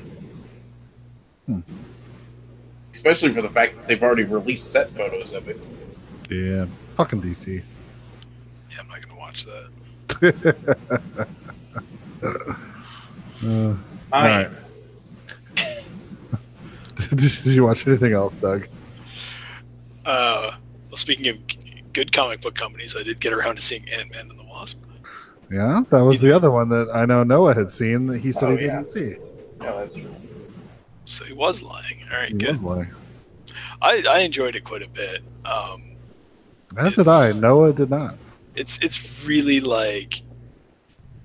It's a popcorn movie. It's just fun to watch. I thought they did, you know, decent job of bringing back all the returning characters and stuff. But my favorite thing about it is I love the fact that there's like two generations of heroes throughout the whole movie, and like it's like even with the movie being called Ant-Man and the Wasp, like are they referring to current day Ant-Man and the Wasp or the other Ant-Man and the Wasp? Because There's two of each running around throughout this whole movie, right? And even like the villains are the same way, where it's like she's working with Colossus from who was apparently shit. Sorry, she's working with the Ghost is working with Goliath from like the previous he was, and it's all that whole backstory thing. I like when they do that in the Marvel Cinematic Universe. I like the idea that. This has been going on for a long time. It's what DC tries to do of like, we're going to jump into this existing universe. Except Marvel does it right. And by introducing new characters and then having existing characters be sort of the support for that.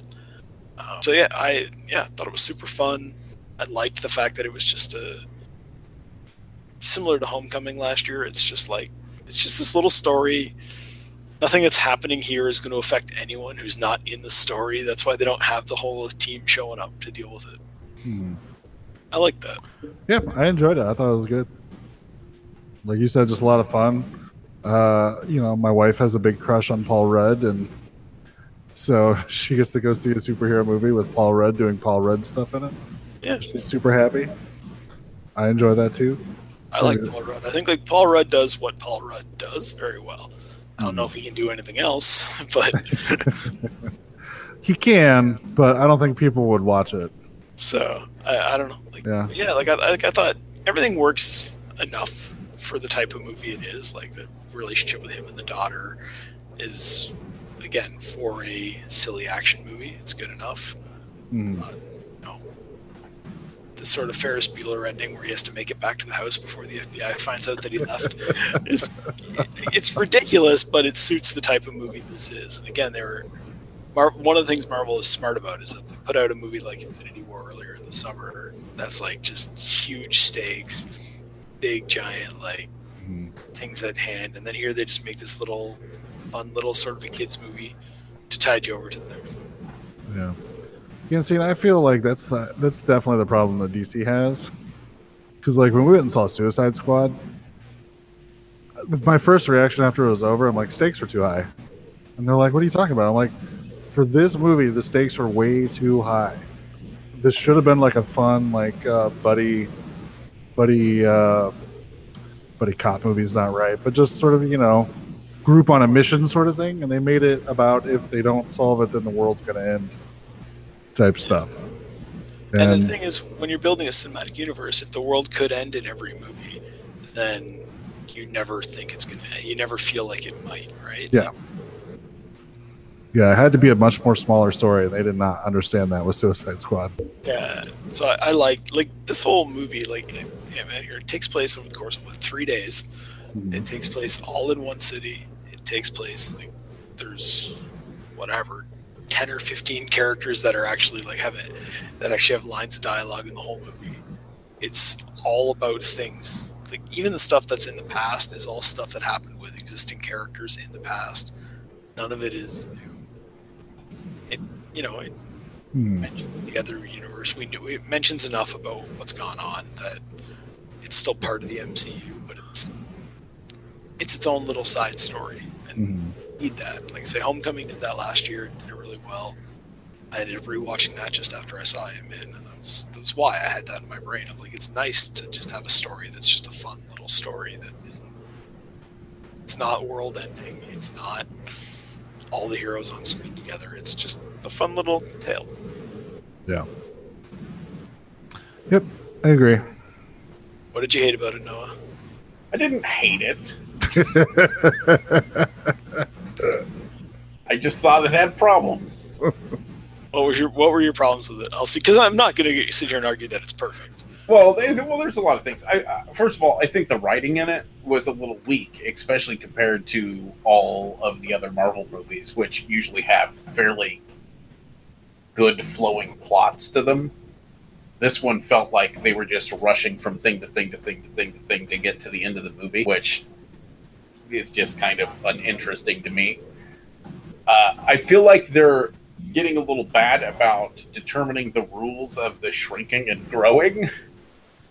Especially whenever it comes to other things shrinking and growing and how it affects stuff.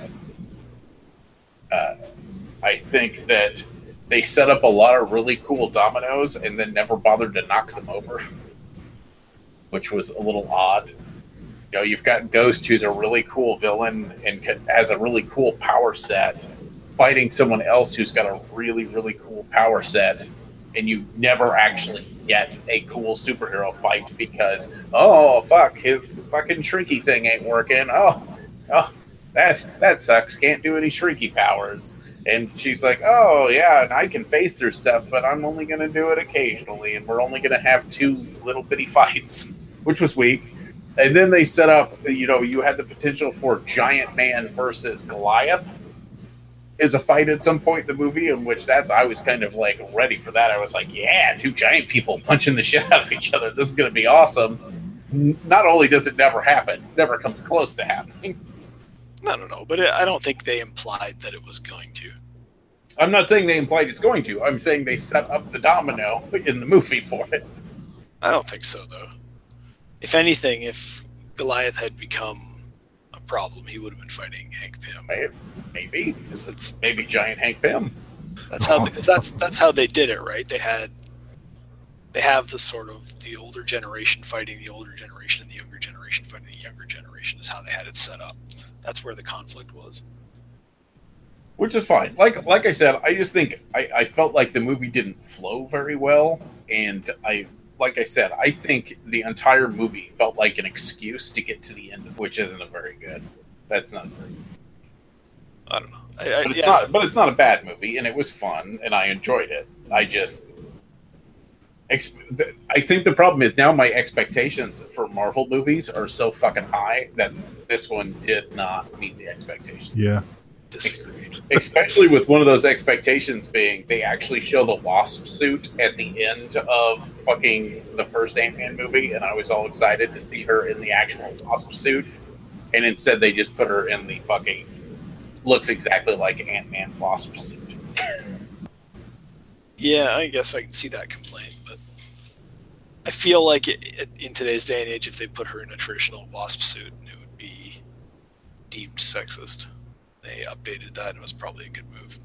Well, also part of the thing is they have to be fully covered for the shrink stuff to work. Correct? I don't know. It does. I mean, yeah, but whatever. The shrinky rules work pretty much however they want them to. That's what I'm saying. You most definitely have to be wearing the helmet because the pin particles damage your brain if you're shrinking and expanding, yet every single fucking person is in these random cars just getting shrunk and expanded without any protection. Well, the cars are basically like the helmet. The car's a giant helmet. No, see, that's bullshit. That's bullshit rule skirting. I can't get down with that. I don't know, did they establish cinematically that you have to have the helmet on? In the first movie, he mentions the fact that he's using the shrinking technology before he figured out that there are problems with it. But I think he did say that long-term exposure to Pym particles is what causes brain damage. Yeah. Plus, there's no, like, we don't get a post-credit sequence where that proves that none of those people have brain damage. Maybe they are all brain damage. Yeah. And one of them is just Michael Pena anyway. He obviously already has brain damage. Obviously. I do like the fact that they set up the idea that Hank Pym is kind of a piece of shit. Yeah. And I think the first movie they glazed over it. I think the first movie they went, Hank Pym kind of looks like a piece of shit. But really, he's just got, like, you know, he's a capitalist. He's got his own interest. And then this movie, they were like, oh, by the way, he fucked over a lot of people. It did real fucking damage. Well, he's really interested in himself and his research, and he doesn't care about anything else. And I think that that's the character. And I think it's actually a little brave of them to have, like, your hero character. I mean, at this point, Marvel's done it other times as well, but to have an imperfect character be sort of your hero like that, I think is interesting. Yeah. I also liked the sort of Inception-like element at the end, different people are shrunk at different levels. And you're in a building and you shrink down, and then the building shrinks down. And I thought that was very kind of fun. Like I kind of got me thinking, like, what happens if you're in the building and you shrink down, and then the building shrinks down, then you grow back up? Would you break the building, or would you? I don't know how that works, because I really don't understand how the quantum realm works. I don't think there is an explanation for how that works. I was going to say that's one thing I feel like, because they touched on it in the first movie, and a lot of the time they conveniently ignore it. The idea is that if you shrink, you maintain your relative mass and density. So the idea is, if you're shrinky and you're moving really fast, you'll go through someone like a bullet because you'll hit them really, really hard. Well, that doesn't fucking make sense, because if you expand it inside of something, it should just kill you, especially if the other thing is shrunk, because its relative density should be so high that you couldn't break through it. It would just be like you blowing up in a building. You would just squish.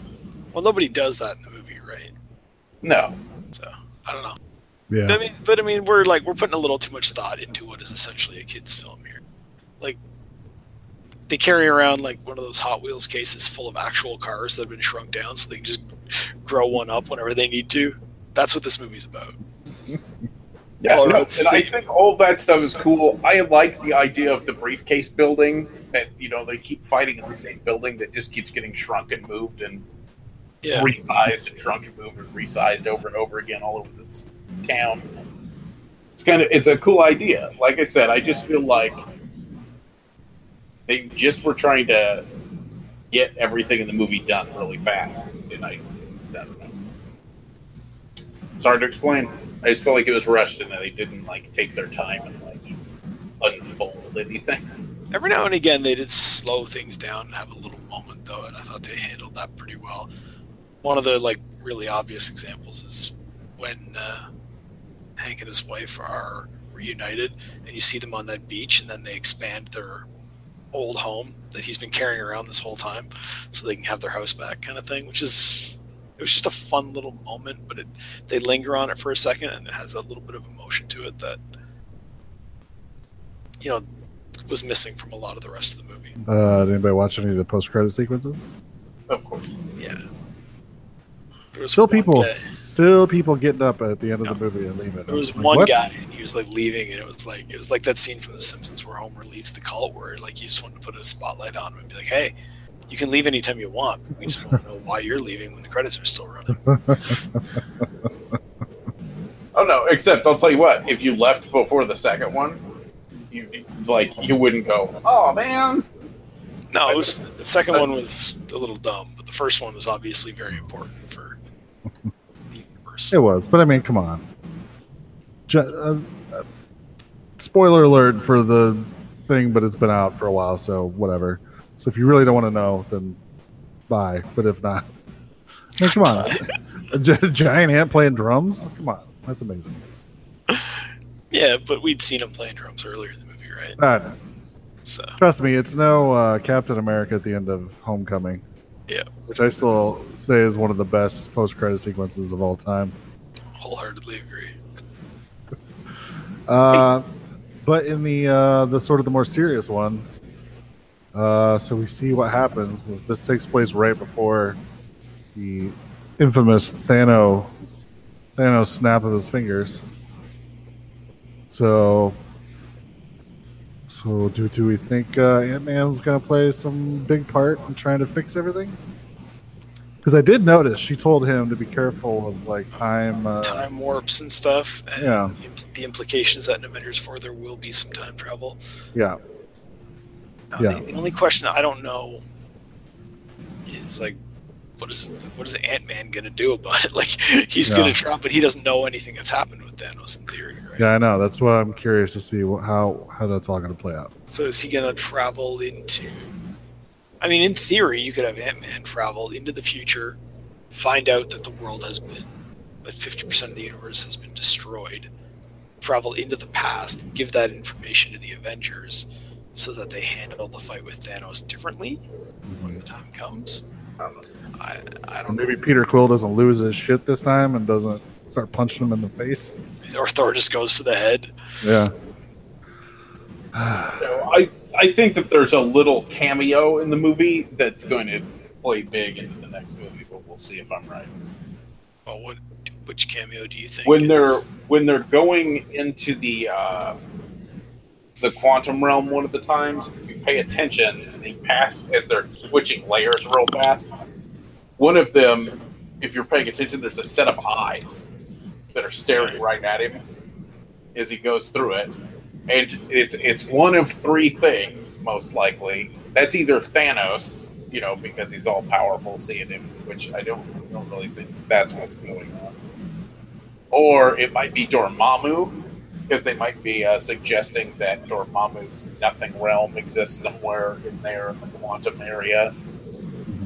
Or my personal big fan theory is I think it's Kang. Oh, Kang the Conqueror. Yeah, and I think that's going to lead into everything else, because I think that's him going through the temporal realm right there, and Kang is always watching things moving through time. So, do you think maybe Doctor Strange, as he's looking through his millions of versions of... Might be. Could be. That would make sense. Because we know Doctor Strange can travel to the quantum realm without having to have shrinky powers, right? Is that established in the Doctor Strange movie? Yeah, if you guys watched How It Should Have Ended for fucking Infinity War. No. It's really good. You guys should watch it. One of the endings, whenever all of the monsters are charging at Wakanda, like you just see a sling ring portal open and Wong walks out. And Wong just goes, mirror dimension! And just opens up a big portal to the mirror dimension. They all run into it and he closes it and he goes, all right, we're done here. And just teleports back. No, it's not a bad idea. Yeah. I was like, oh, that's a really solid point. They could have just mirror dimensioned them at any time.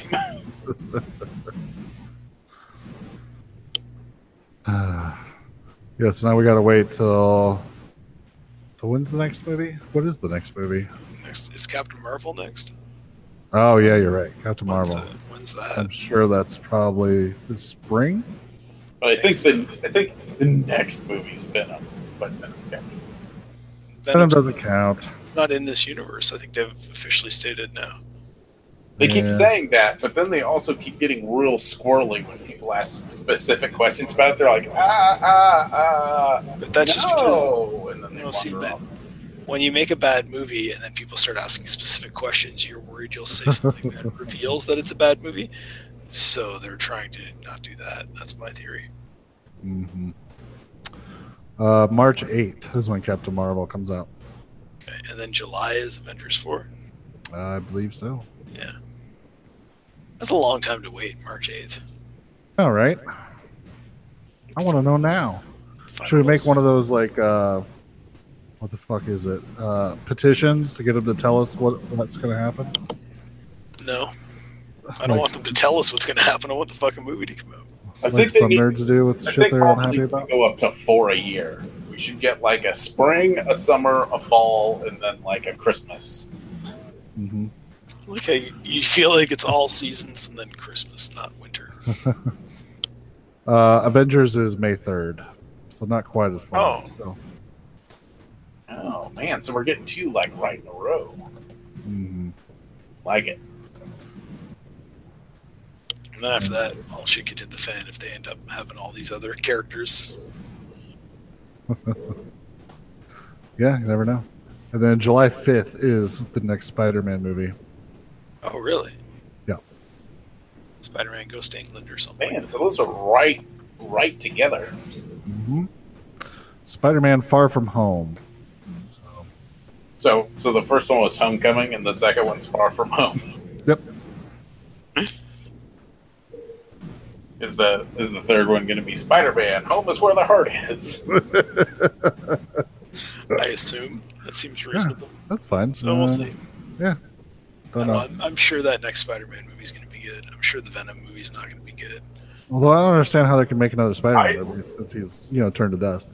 I have my doubts about the Venom movie, but the first trailer I thought was a fucking joke.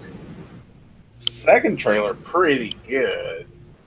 Yeah, now they've released a nice still of Venom from like the even more finished CGI product, and man, it looks real fucking good. Yeah, but how do you have a Venom movie that doesn't have Spider-Man in it? It doesn't make any sense. I don't know. Yeah. I'm going to give them a chance. They have fucking a really good actor in the role. They've got an okay director helming it, but they're basing it off a weird fucking comic book that I don't think anybody likes, so I don't get why they would do that.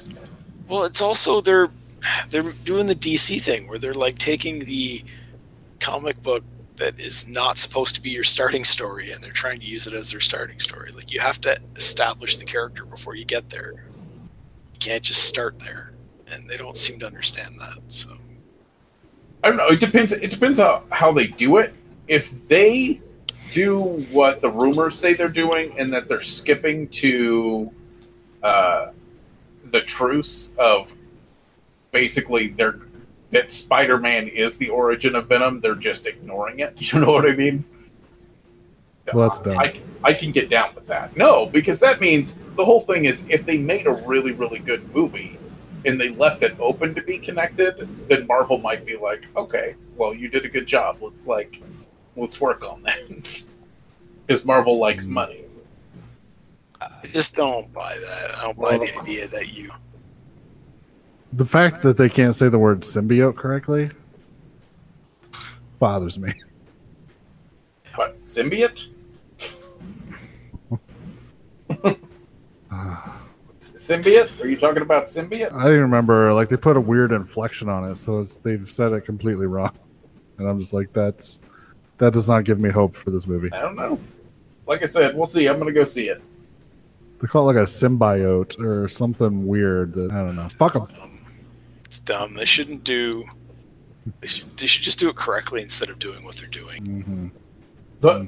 I think the biggest problem is there's no way for them to do a Spider-Man and Venom movie that would be pleasing to the type of people who liked a movie like Spider-Man Homecoming. I think there is.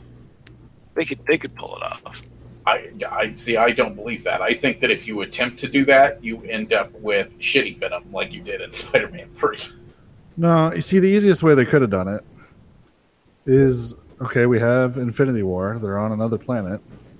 He finds the symbiote, then he goes off into ashes or whatever. And then he comes back in the next Avengers movie.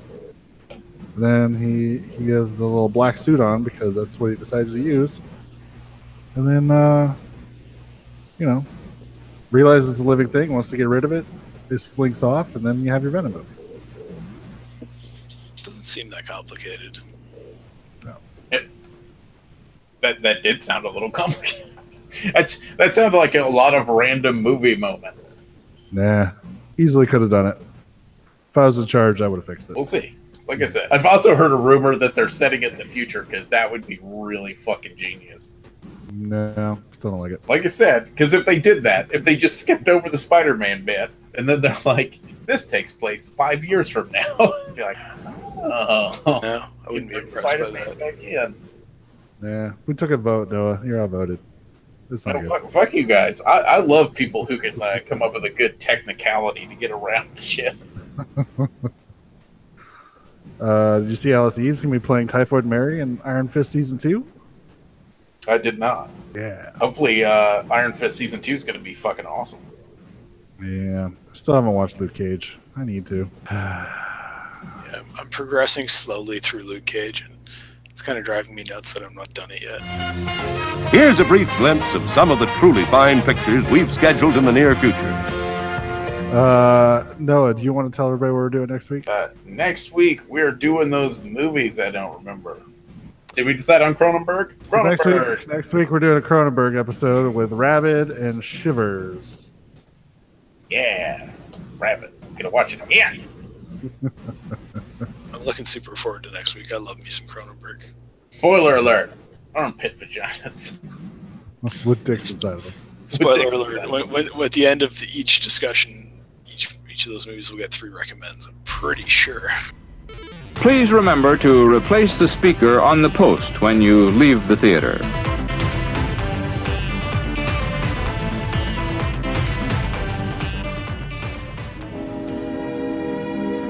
And now, folks, it's time to say goodnight. We sincerely appreciate your patronage and hope we've succeeded in bringing you an enjoyable evening of entertainment. Please drive home carefully and come back again soon. Good night.